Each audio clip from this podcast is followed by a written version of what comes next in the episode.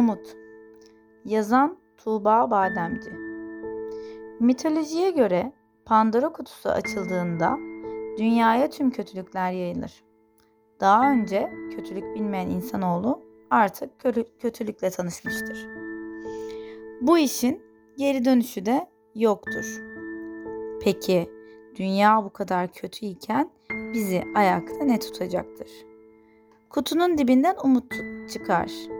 Ben tutacağım der. Ben sizi hayata bağlayacağım. Bizi hayatta tutan, bizi hayata bağlayan umuttur. Umut, yaşam umudu, hayatta kalabilmek umudu, daha iyi yaşamak umudu ve mutlu olmak umudu.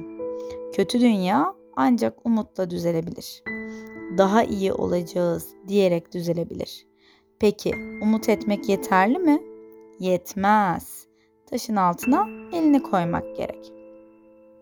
Nereden başlayacağız taşın altına elimizi koymaya? Öncelikle duyarlı olarak başlayacağız. Her şeye duyarlı olacağız.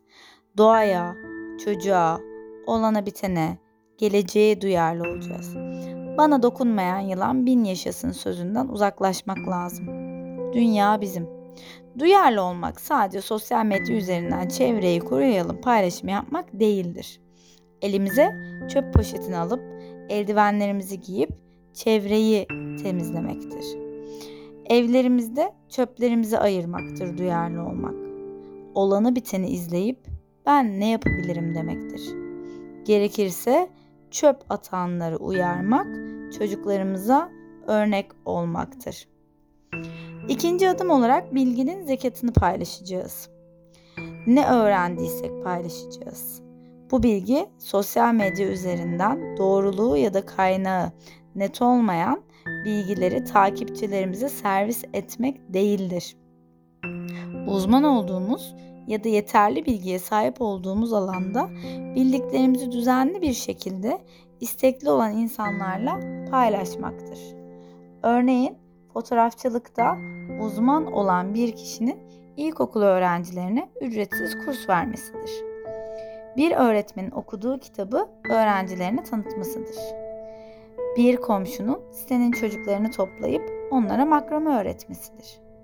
Üçüncü aşama gönüllü çalışmaktır.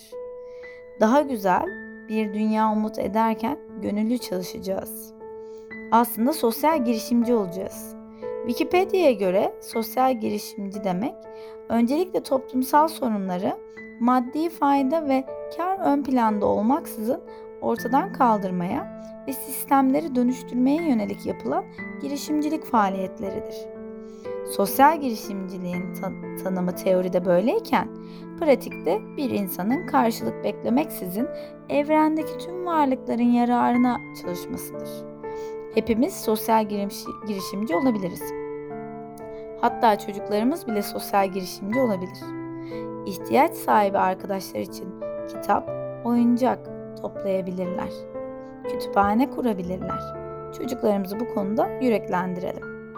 Sosyal girişimciliğin bir de dernekleşme boyutu var. Maalesef ülkemizde dernekleşme düzeyi istenenin çok altında. Avrupa'da her 40 kişiye bir dernek düşüyorken Türkiye'de bu sayı 826 kişiye bir dernek şeklindedir. Aradaki fark çok düşündürücü. Neden karşılık beklemeden iyilik yapmak için geride duruyoruz? Gönüllü bir şeyler yapmak için tabii ki bir derneğe üye olmak zorunda değiliz. Sadece planlı ve düzenli iyilik topluma daha faydalıdır.